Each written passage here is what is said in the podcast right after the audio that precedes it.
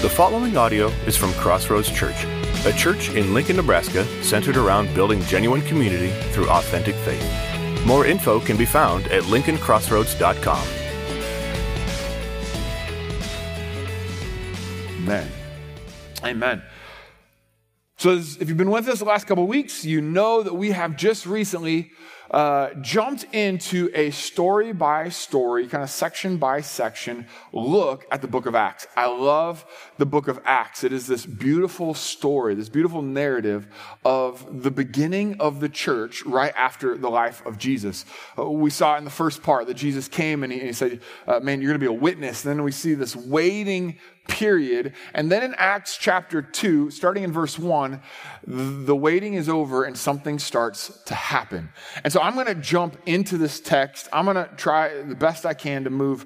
Uh, move through this because I think there's just some really, really interesting things that we can glean and learn from God's word here. So let's dive in. Acts chapter 2, verse 1.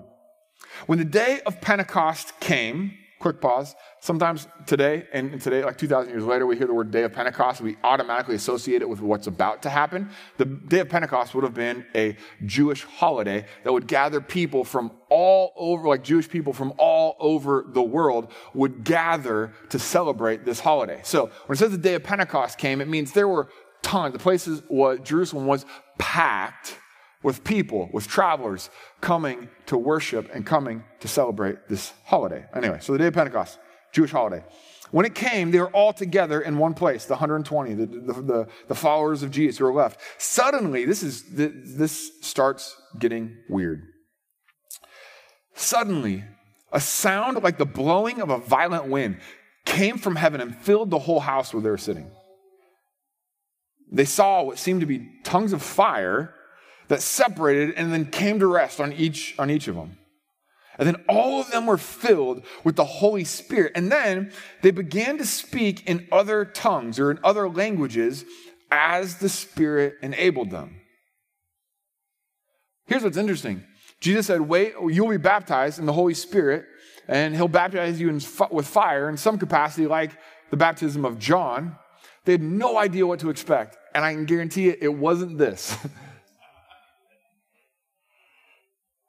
So, okay, now you got to remember, they're all in, indoors somewhere, right? And if, if something like this happened right here and now, like people driving by in Superior would have no idea, right? One, because they're driving fast. Two, because there's no very small exterior windows. Nobody would know. And three, even if there were giant windows, uh, we like air conditioning, so they wouldn't be open, right? This is not the setting, right? This would have been a place, believe it or not, pre air conditioning. And and they're all gathered together and they're all praying. They're, they're, they're, well, we, we found instantly or earlier, right, that they're praying constantly. So they gathered together, they're having this prayer, they're, they're gathered together for this celebration of Pentecost, uh, the remembering, the remembrance of God giving the law, and they're gathered together. And nobody, nobody paid any attention to a prayer service that was taking place or this gathering that was taking place until all of a sudden, like they heard this noise. Whether it was the wind, I don't know. Whether they saw the fire, or maybe it was just the people in there. Whether everybody heard the wind or just the people in there, I don't know that. But they heard a noise. What was the noise that they heard that caught their attention? Everybody's speaking a language that they'd never learned how to speak. That got their attention. Now remember the context. This is, this is a day where people from all over the known world were gathering together. So people who spoke other languages, multiple language, probably some of them, from all over the place. Okay, I'm getting ahead of myself. Let's read the story. Now they were staying in Jerusalem, God fearing Jews from every nation under the heaven. When they heard this sound, a crowd came together in bewilderment, as one could imagine, because each one heard their own language being spoken. Utterly amazed, they asked, Aren't all these people uh, who are speaking Galileans? Then how is it that each of us hears them in our native language? uh, Parthians, Medes, Elamites, residents of Mesopotamia, Judea, Cappadocia, Pontus and Asia, uh, Phrygia and Pamphylia and Egypt and the parts of Libya near Cyrene, visitors from Rome, both the Jews converted to Judaism, both Jews and converts to Judaism, Cretians, Arabs. I, he's painting a picture here. They came from everywhere. We hear them declaring the wonders of God in our own tongues, amazed and perplexed. They asked one another, What does this mean? Some, however, made fun of them and said they've had too much wine, which that's real common, right? when you drink a little too much, you start speaking languages you never heard. Um,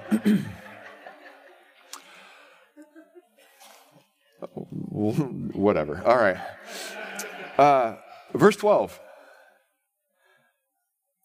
I think is an interesting verse. Amazed and perplexed, they asked one another, What does this mean?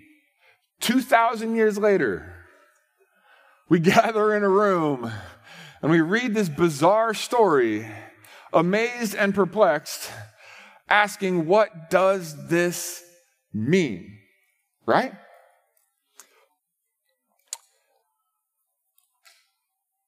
Here's the deal the answer is very, very simple. What does this mean? Peter answered it. I'm not going to pre preach next week's message. But the very next thing, Peter gets up and he begins to explain what happens. And he, and he preaches and he, and he quotes from the prophet Joel. And he says, This is what is happening. This prophecy is being fulfilled, that the Spirit of God is being released on all people, which is giving a testimony to the fact that Jesus is the Messiah he claimed to be. And now, instead of uh, Judaism and, and the people of God being this exclusive group, he blew the doors off of this thing. And now it says that everyone who calls the name of the Lord will be saved. That is what it means. Okay? And, and most of us, regardless of even your perspective on, on a lot of these things, most of us would say, uh, okay, yeah, I, I, I, that makes sense. But here's where it gets interesting. If this was a one and done experience, then then we could handle that, right? Like, so God is ushering in a new era. And so he, he does this whole baptism of the Holy Spirit thing. People are filled with, with the Holy Spirit and, and, and signs and wonders accompany it. And it's pretty miraculous. If it was just that thing like, hey, yeah, yeah, I get that. It's kind of like the plagues. Like, he didn't always do that, but like, I see how he did it. And yep, God showed up and resurrection. Whoop, that, that happened. Okay. So th- that's cool. The thing that, that, that causes us to continue to ask questions is the fact that it happens multiple more times in a variety of different settings. In which case, now we're going, okay, I don't just want to know what does the general 30,000 foot perspective mean on this. God's ushering the, no, no. I don't just want to know what did that mean for them then. I, I, I kind of begs the question, what does it mean for me today? Is this spirit baptism thing, is this, was this something that happened for them at that time? Or is this something that is for me too? So we're going to dive into um, this very thing, okay? Um, and and, and here's the deal. I realize that the, as a non-denominational church, um, and, and, one that we don't make uh, bring this to the, the forefront like on a regular basis, that we probably have a variety of people from a variety of different perspectives on this, which I think is fantastic. Um, but here's the deal. Let me just say this. Like, if, if, if we all can navigate the differences on mask preferences together, then, then discussing the baptism of the Holy Spirit should be no big deal at all, right? Like, come on. Um, but in all seriousness, here, listen, uh, I have no desire, before we go any further, I'm going to talk a little bit about this whole baptism of the Holy Spirit thing. Because as we look at it now, I could dance around it, we could skirt around it, I could highlight other aspects of it, that'd be just fine, that'd be a lot easier. Um, but this is setting up the rest of the story. We have to kind of have a general, generally decent understanding of what is happening that became the catalyst that exploded the church. This is commonly known as the, the birthplace of the church. Like this is where the 120 turned into 3,000 at the end of the day. Something happened, and we need to have at least a decent understanding of what took place. So here's the deal I have no hierarchy, hierarchical boss guy that I have to appease and re- regurgitate any kind of doctrine. I don't. Um, I just, here's just me as, as a follower of Jesus, like I just, I, I just want to understand God from His Word. That's the only angle I'm coming at today, okay? So I realize in, in a variety of opinions. Like, I, I just want you to know, like, I'm to do my very best to check every single position, stance, thought on this whole topic exclusively from God's word, the best of our ability. That's our heart on this, all right? So, we're going to dive in and we are going to have some fun. But before we get there, before we get there, today I'm going to, I'm going to mostly lay some groundwork as we, as we move into the book of Acts. Uh, and, and honestly, this is for uh, uh, anytime we're studying scripture. I want to, I want to start out by giving you two things. Two keys to help us. Second Timothy 2 talks about this. Paul's talking to Timothy, young up and coming preacher, right? He, he says this, that we need to rightly divide the word of truth. Okay. Here's a more modern translation. NIV says it this way correctly handling the word of truth. So I'm going to give us two, there's way more than this, but this would be a good starting point for what we're doing.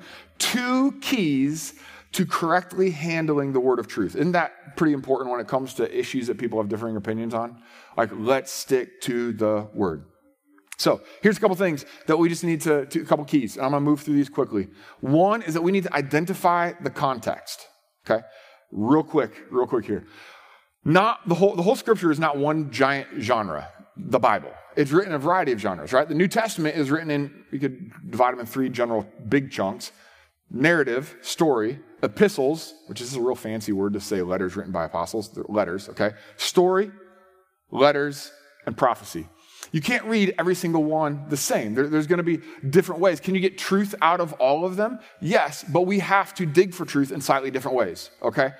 For instance, like, it, could you imagine if we took all the narrative in the Bible and just instantly turned it into doctrine? Like that, that could get weird, okay? And that's how things do get weird, okay? However, we can't say, well, because it was just a story, then there's nothing for me in that, right?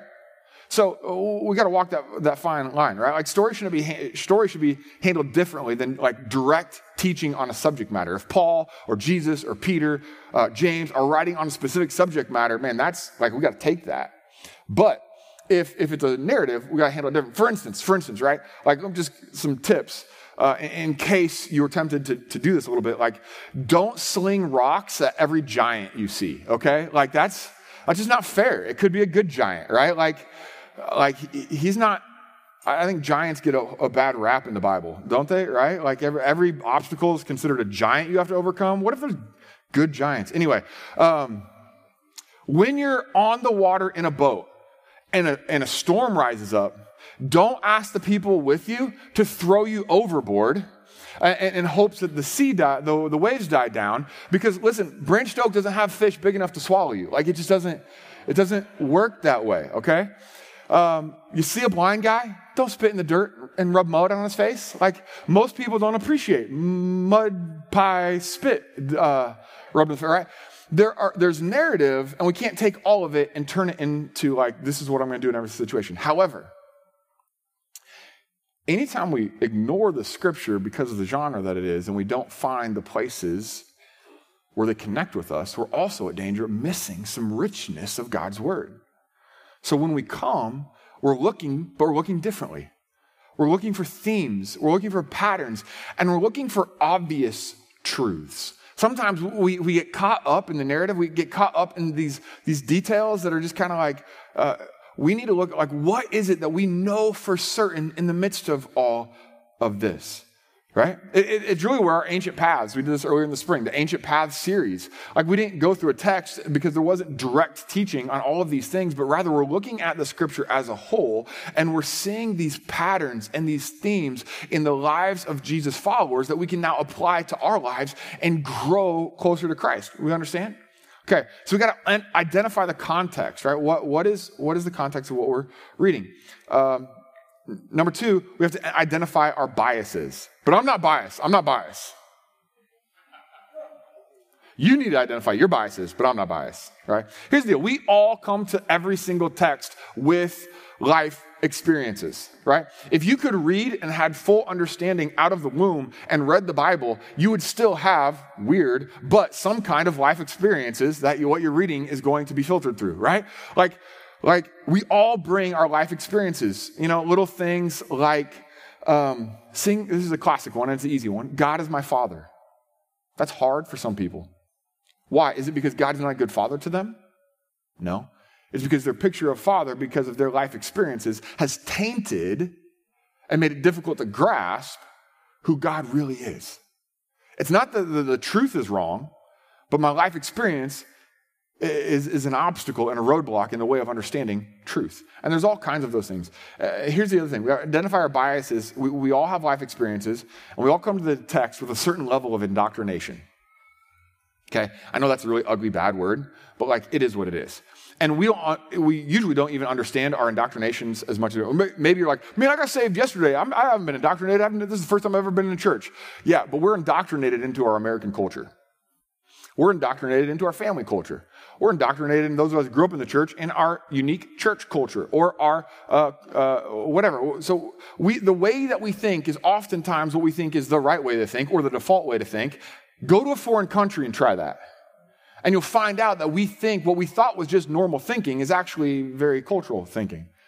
So here's what I'm going to say. I'm not saying approach the text without those. That's impossible. We're human. We, we, we have these life experiences. We have these ways that we've been brought up. Here's what I'm saying we need to identify them so that we can, like, when you see a roadblock out in front of you, it makes it a lot easier to get around it or jump over it than if you don't see it at all. Right?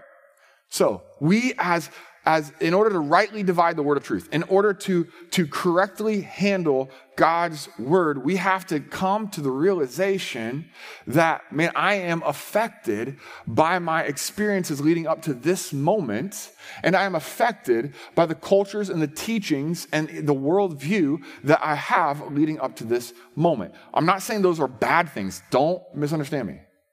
Our life experiences, those indoctrinate again maybe I, should, I, need to find a better word because that has a lot of negative connotation but like the, the, our ways of thinking is that better? Our ways of thinking um, they're not necessarily bad just acknowledge it okay? So on this on this one I, I haven't done a scale analogy in a long time. Let me go to a, a scale analogy, all right?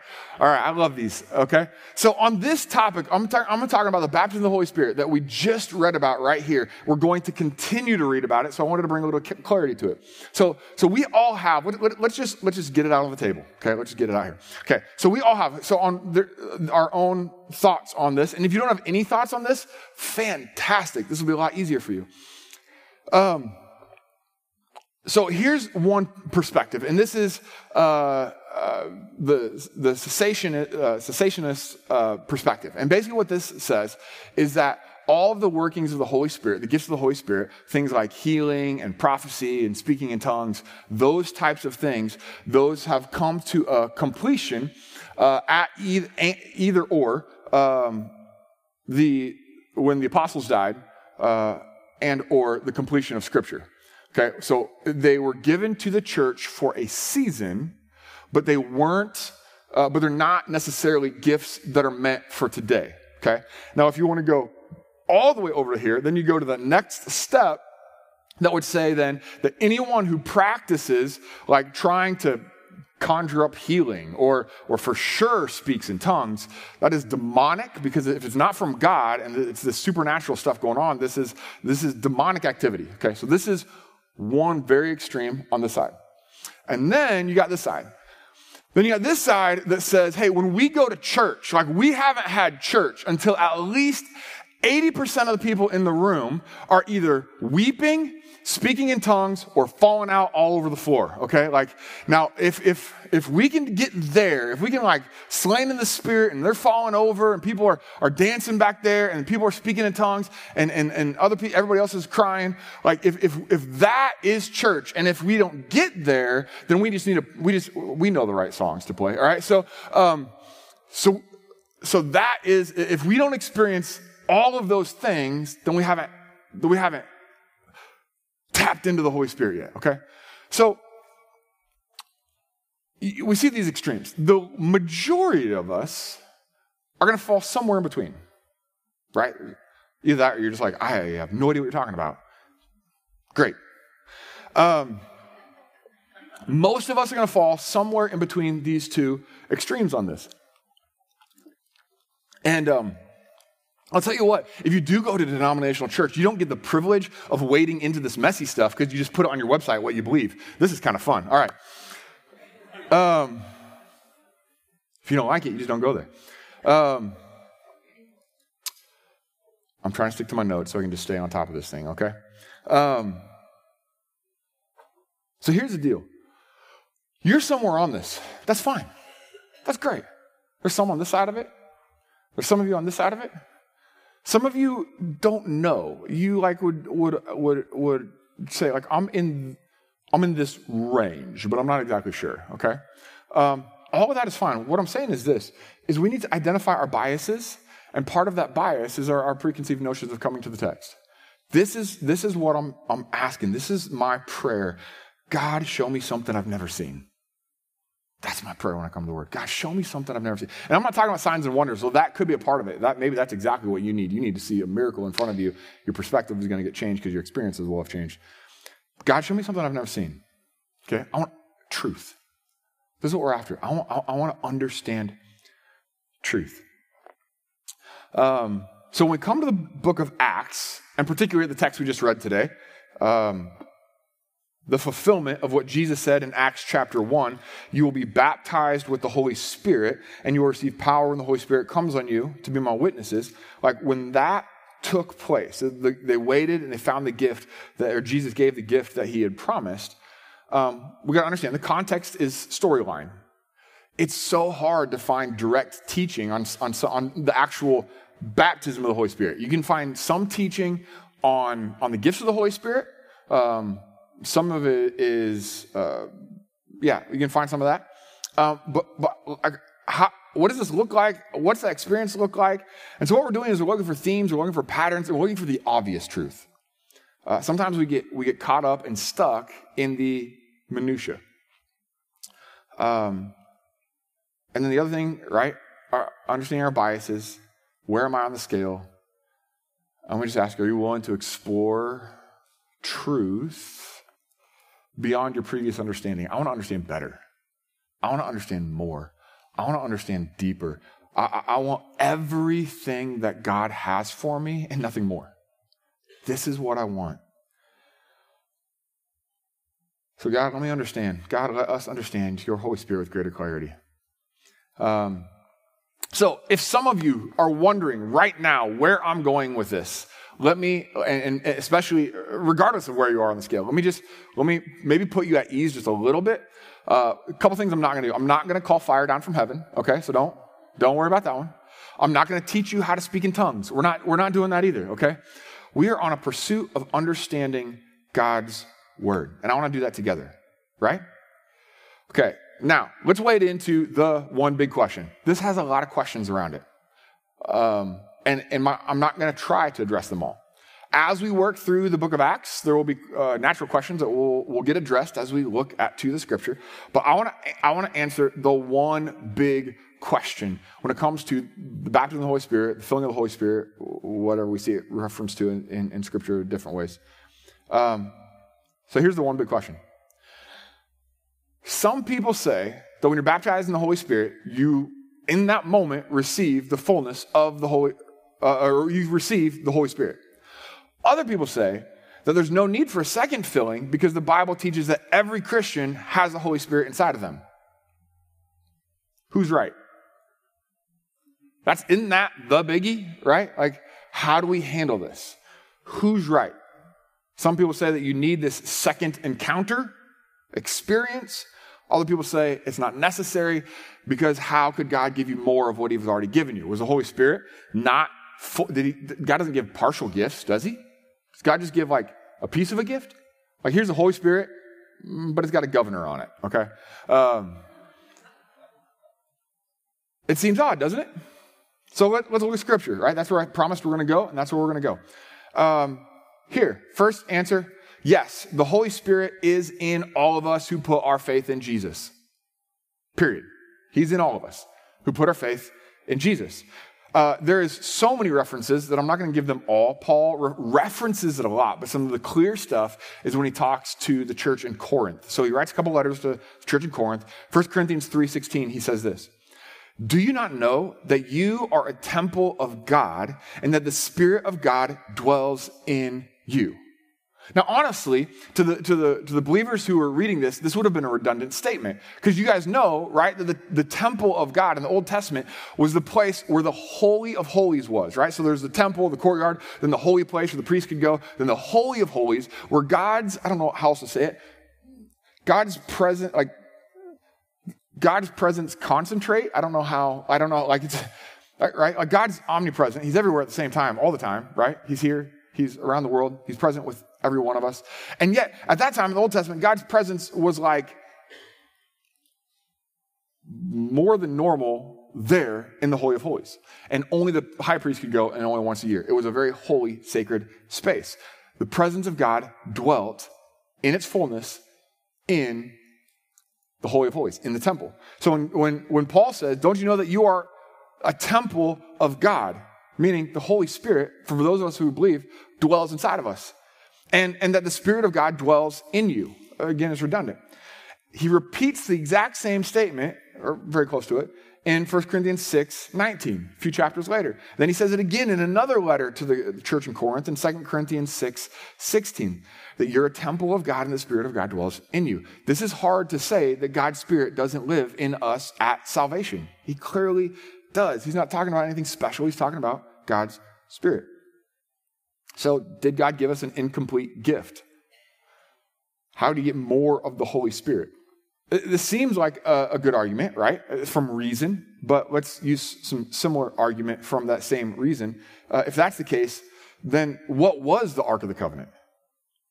If God's presence is everywhere all the time, and the argument is that if God is alive and living within me, would he give me part of himself? Would he hold something back? Would he not give the full Holy Spirit or just like a, a, a, a watered down dose so that I could get a full one later? That doesn't make any sense. Well, then explain to me the Ark of the Covenant. What was that? What was the pillar of fire? It was the presence of God, but his presence is everywhere. but it was like this concentration of his presence. Like he allowed himself to be experienced in, in, in a greater capacity in fire and smoke in, in the wilderness and, and, and his presence in the Ark of the Covenant or the transfiguration. What was that? Was Jesus more God ish in that moment or his glory? What about Moses when he saw the full glory of God and his face shone? Does your, does your face shine at work after you spend a moment praying for your meal? Right? Like, I don't understand it, okay? And yet sometimes God allows us to experience a magnitude, I don't know, there's, words don't really work, but a magnitude of his presence that is not necessarily always palpable in every moment. It's not just my own experience, though I've experienced that in a variety of ways. It, we see this consistently throughout Scripture that God allows himself to be experienced by individuals at certain times in certain ways to say that, well, well, I got part of the Holy Spirit, but not all of it, like it, it, it's kind of reductionist, right? It's, it's a little oversimplified. But that's just human arguments. How about we go to Scripture? I promise you we'd go there. Let's go there. Acts chapter 8, okay? Acts chapter 8. This is what happens. Remember Samaria, the place that nobody really likes? They, they, they don't like any of the Samaritans. The, the disciples always avoiding them, and, and they're just ugly and nasty to each other, the Jews and the Samaritans. well, all of a sudden, the Samaritans get a little bit of Jesus, and, and some interesting things happen. Acts chapter 8, verses 14 through 19. When the apostles in Jerusalem heard that Samaria had accepted the word of God, they sent Peter and John to Samaria. When they arrived, they prayed, and you catch this, okay. When they had accepted the word of God, that would be a, a reference to, to salvation. They prayed for the new believers, those who have been saved. And Paul says that if we're saved, we have the Spirit of God living in us. But then it says, they prayed for the new believers that they might receive the Holy Spirit. What? I thought the Holy Spirit was already in us. Because the Holy Spirit had not yet come on any of them? Wait a second. How, how do you believe? How are you saved and don't have, don't you have the Holy Spirit already? So what, what is he referring to? Maybe I missed something. He goes on. They had simply been baptized in the name of the Lord Jesus. Also, wouldn't that be kind of salvation? Then Peter and John placed their hands on them and they received the Holy Spirit. Interesting, right? You have people who've accepted Christ, who, who are saved, who have the, the, the Holy Spirit dwelling in them because the Holy Spirit dwells in anyone who's accepted Christ. And yet, Peter and John uh, show up and they're like, no, no, you need to receive this, this gift, this thing that, that Jesus promised. And here's the other thing, verse 18, the next verse. When Simon, who's a sorcerer who just got saved, When Simon saw the Spirit was given at the laying on of the apostles' hands, notice that he saw it happen. He offered the money and he said, Give me also this ability so that everyone on whom I lay my hands may receive the Holy Spirit. Now, this is interesting. This is one of the few cases in the, the people getting filled with the Holy Spirit or baptized in the Holy Spirit where it doesn't say they spoke in tongues and or they prophesied. It, it's one of the few times you don't see the miraculous signs. However, if a former sorcerer watches this. You laid your hands on them, they got something. So much so, I will pay you big bucks to teach me how to do what you just did. Something took place. Okay, this is where we go. This is narrative. This is a storyline. I'm not going to read too far into this. If, if the Holy Spirit wanted us to know exactly what happened, He would have told us. But He didn't. More of that in another minute. So let's come back to our, our, our narrative and, and, even just like Acts 2, right? Or Acts 1, even. So uh, let me, may, in case you think that's an isolated incident, John chapter 20 is the story of the resurrection of Christ. Jesus raised from the dead, and then his disciples, like this rumor spreads that the disciples stole the body. Now he was just executed, and then the rumors around the disciples stole the body. The disciples are freaking out, so they're all hiding together. They lock a door, they're hiding together, and then the risen Christ, this is the first time Jesus appears to them in a group. The risen Christ, boom, shows up in the middle of the room, out of nowhere. Crazy. They're freaking out. Jesus like, don't be afraid. And this is what he tells them. John chapter 20, verse 21 and 22. Jesus said, Peace be with you. As the Father has sent me, I am sending you. And with that, he breathed on them and said, Receive the Holy Spirit. Let me ask you that. If Jesus breathed on them and said, Receive the Holy Spirit, do you think they received the Holy Spirit? I, I would say, Yeah, of course they did. This is at his resurrection. He received the Holy Spirit. Now, what could he have been saying, receive the Holy Spirit in like a future context? Like, well, then why did he breathe on them? That would be weird, right? Like, this is a symbolic sign saying, like, this is the receiving of the Holy Spirit. Like, what is that about? Have you ever noticed this? What is our salvation based upon? What is the whole new covenant in Christ based upon? The death and resurrection of Jesus.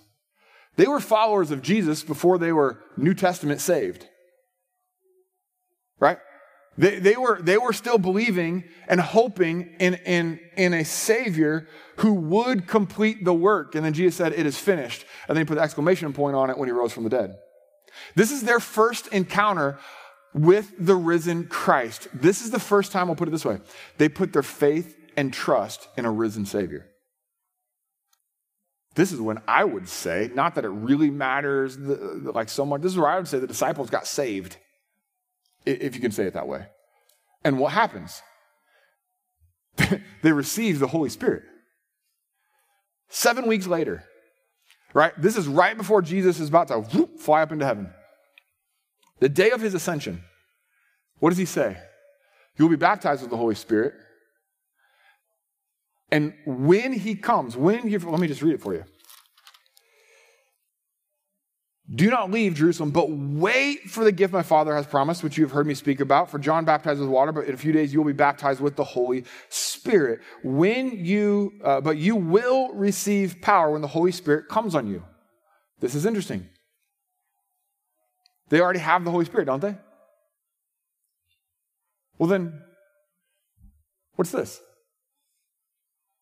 You know what's interesting? The number of times that that the filling of the Holy Spirit, the baptism of the Holy Spirit, is referenced as a gift. Okay. Remember what I said earlier? When, t- when it goes to narrative, the goal, like sometimes we get, we wade into, and it's fun. It's fun to wade into the let's try to figure some details out. But we always got to come back like, what does the Word of God say? What's the clear truth here? The clear truth is this that we all, as believers, that once you put your hope and faith in Jesus, the Holy Spirit comes and dwells inside of you. And Jesus said, But you will be baptized. What does that mean? Somehow it's kind of like John's baptism. Somehow it's kind of different. Says, But you will be baptized for what purpose? For what purpose? Because you will have power to be a witness. Um, I'll be honest, this leaves a lot more questions than it probably gives answers for some. And great. Questions, I believe, are a huge catalyst to learning and growing in your faith. So ask them. Don't be afraid. Don't be intimidated. Ask other people. Ask the word. Ask God. Ask those questions. But we're going to major on the majors here today. There's two things that happen in the book of Acts there's an experience and there's an empowerment. This is where it gets down to it. There's an experience and there's an empowerment. Here's, here's the thing it's easy to see and observe the experience, wasn't it? Even the by, bypassers, right? People in the street, they saw and they observed the experience. They saw people speaking in tongues. Maybe they saw the, the, the fire. Maybe they saw, heard the wind. I don't know. But they definitely heard them speaking in their own language. Side note, this is the only time that that language is actually understood by foreigners. So for those who say like tongues is always understood as another human language for the sake of fulfilling the gospel, this is again story narrative. This is the only time this ever actually we see that it happens. Maybe it happened again, but this is the only time we see it. It was easy to see, it was easy to observe, and it draws our attention. It drew theirs there, right? It drew their attention there. But here's the deal all of the fire and wind and, and, and tongues and languages was not the purpose. It was just kind of like a perk. God's like, I'm going to meet with my people I'm going to give them this gift, not just the Holy Spirit dwelling in them, but I'm going to give them this gift of supernatural empowerment to accomplish a mission to be a witness in the world. I'm going to give them this gift, and it's going to come with some sweet, crazy, mind blowing bells and whistles. And he does that. Does it ever look like this again? Maybe, somewhere, but not our knowledge.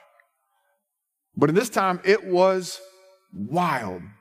And so all of our attention gets drawn to the event. All of our attention gets drawn to the, the wow factor, the, the, the perks. And sometimes when we, when, we, when we allow our minds and our attention to get all drawn to the expression, to the experience, we forget about the purpose of what Jesus said it was all about.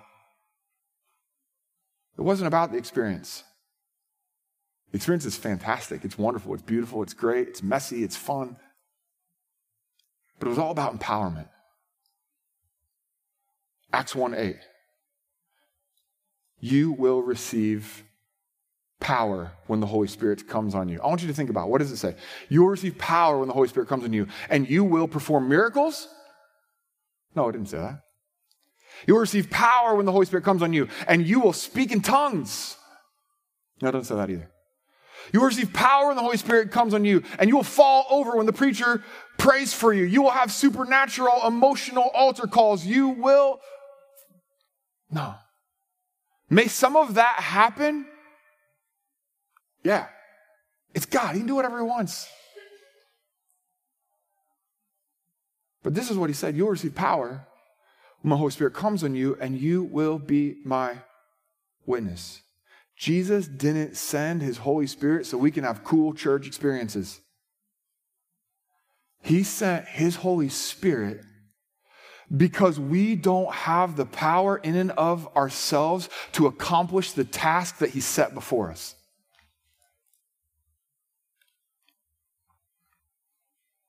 This is a common uh, mistake, regardless of where you are on the scale. This common mistake that that anyone on the scale tends to miss is that we emphasize the experience. But here's the reality. Again, I, just want to be honest with it. There is so little writing on like what the actual baptism of the Holy Spirit is supposed to look like. There's for sure things that we can learn. Like Simon the sorcerer, he saw it happen and he wanted the power. Something happened. Over the first time it happens, super, supernatural. Uh, so many times that it takes place. It's baptism of the Holy Spirit. Like supernatural things take place. The most common of which, actually not necessarily tongues, but directly said prophecy, speaking and declaring the goodness uh, of, of God. Like, like these things are natural things that take place. But listen, when we emphasize the experience that we have little teaching for, we tend to minimize the empowerment, which is the clear purpose. We get more caught up in the perks for our own enjoyment than we do in the actual purpose of why God gave us the gift in the first place. The purpose is super clear. So on one side, we tend to over uh, overemphasize the experience to, and, and, and make it all about this fun experience. On this other side, they tend to overemphasize the experience and be like, "That's weird. I don't want anything to do with it." Let me give you. I'm wading into. I've never heard this illustration used, but I'm going for it. I'm already talking about things that make people feel uncomfortable. Let's keep going with that uh, theme. I want to give a picture in marriage. Um, I want to use God's gift of physical intimacy between a husband and a wife to illustrate this topic, right? Like, we're already into the, the baptism of the Holy Spirit. Let's go ahead and talk about that too. Um, here's the deal God has given physical intimacy between a husband and a wife, God has given this to them as a gift. What's the purpose of the gift? The purpose of the gift is oneness. Now, it has other purposes, but the primary purpose, right? God said, Adam, it's not good for you to be alone, so he brought a woman together so that they could be one flesh. Um, God says, like to Eve, you will leave your father and mother, you'll leave and you'll come and you'll be united together as one. And then God gave this couple, um, sorry, front row, this makes you real uncomfortable. Um, God gave this couple this, this gift that is supposed to bring about a greater oneness. Now, I realize because the brokenness of the world and brokenness of physical uh, are just our bodies and the world that we live in, not everything is always smooth and perfect in this realm. But this was God's intent. What happens the moment you make the gift the primary focus?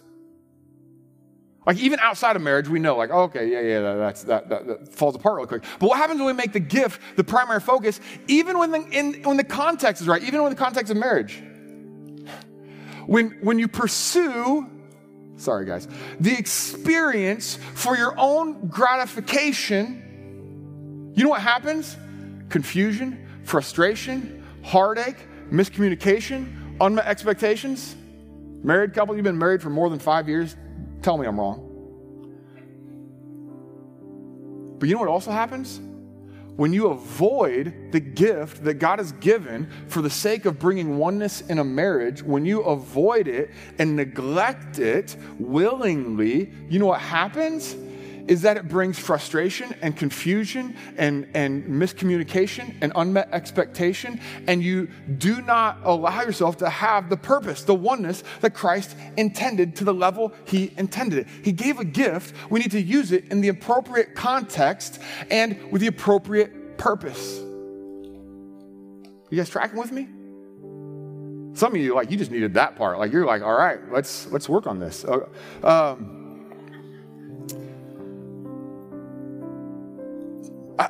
that, that, that illustration came to my mind this week, and I'm like, there's no way I'm going to use that. But it's too good not to.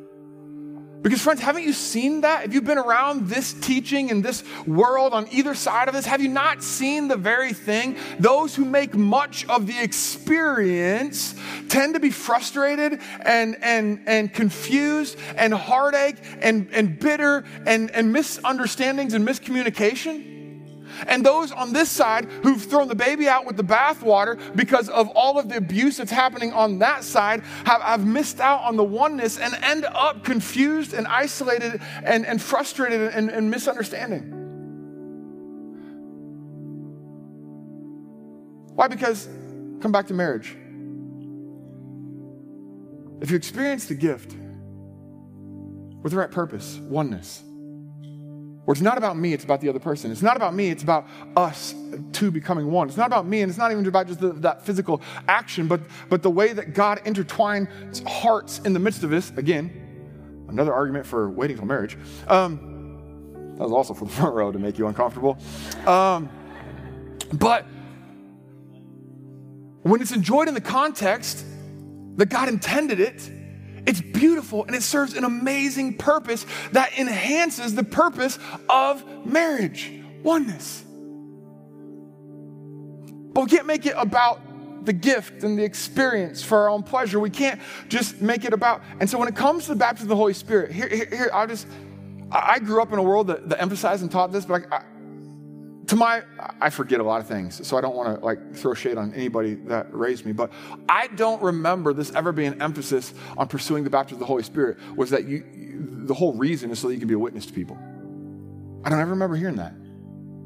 It's what Jesus said. You, you might get this amazing experience. I know water baptism for, for some people is like mind blowing, emotional, spiritual high. For other people, I'm like, it's obedience. The baptism of the Holy Spirit, like, like be open to whatever God wants to do. Guys, speaking in tongues, you can't find a place where it just stops. Healing, you can't find a place where it stops. Prophecy, you can't find a place in the Word where it stops. Like, God has given His church gifts for the edification of His body, and He's given us the baptism of the Holy Spirit for what? Power. To what? Be a witness. Here's what I've never heard said before. I'm going to say it right now because I just believe it. If you have no interest in being a witness where God has placed you, you have no business pursuing the baptism of the Holy Spirit. Like, it's counterintuitive. Like, why? It makes no sense. Jesus says, I'm going to give you power, not for fantastical experiences. I'm going to give you power to be a witness. If you have no interest in being a witness, you have no need for the baptism of the Holy Spirit. Maybe that's overstated, but I think it's probably been understated for too long. God wants to unleash the power of God in your life through you because you have unsaved neighbors. Because not everyone at your workplace loves Jesus yet because you have extended family members who've not yet turned their lives and their hearts over to Him. Friends, there is access to power beyond what we can muster up. Does it make witnessing easy instantly? No. But does God somehow move in power and use us to see lives changed? Yes, it's His promise. One of my cool, one of my favorite testimonies is somebody who was baptized in the Holy Spirit, and it wasn't a super highly emotional, super experiential deal. But he said this: He said, "I've all, I, would always talked to these certain people about Jesus, and then there was closed door after closed door, uninterested, uh, disinterested after disinterested after disinterested. So I was baptized in the Holy Spirit, and I said the same things to the same people, and they all just started getting saved. That, and we're like, whoa." And Jesus is like, duh.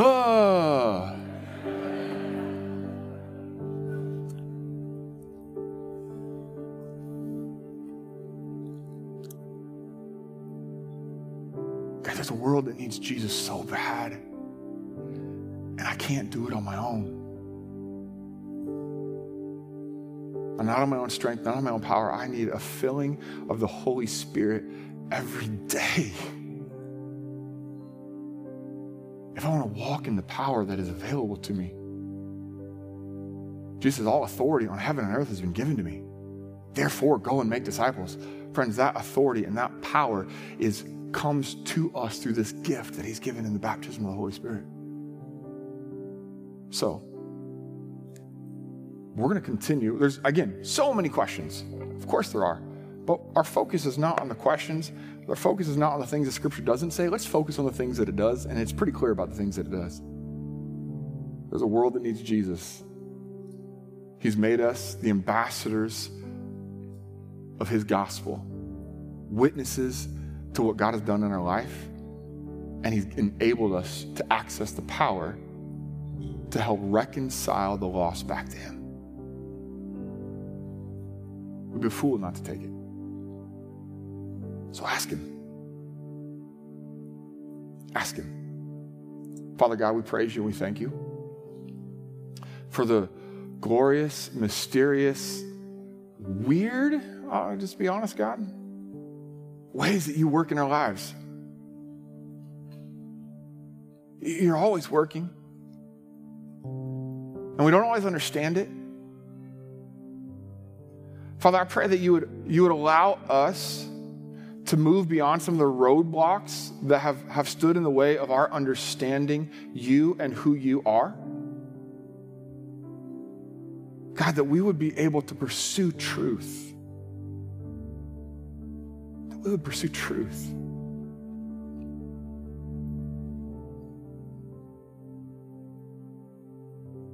God, we want to see our community loving you, lives transformed,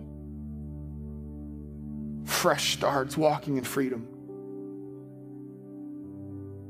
So, Father, we just we we invite your Holy Spirit to do whatever your Holy Spirit wants to do.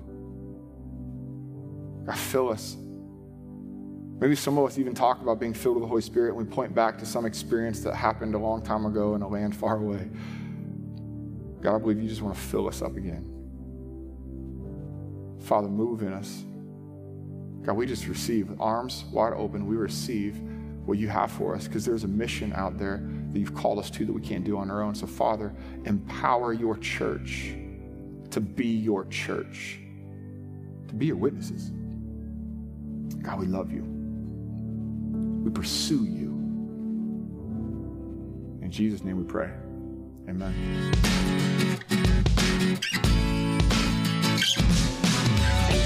Thank you for listening to this audio from Crossroads Church.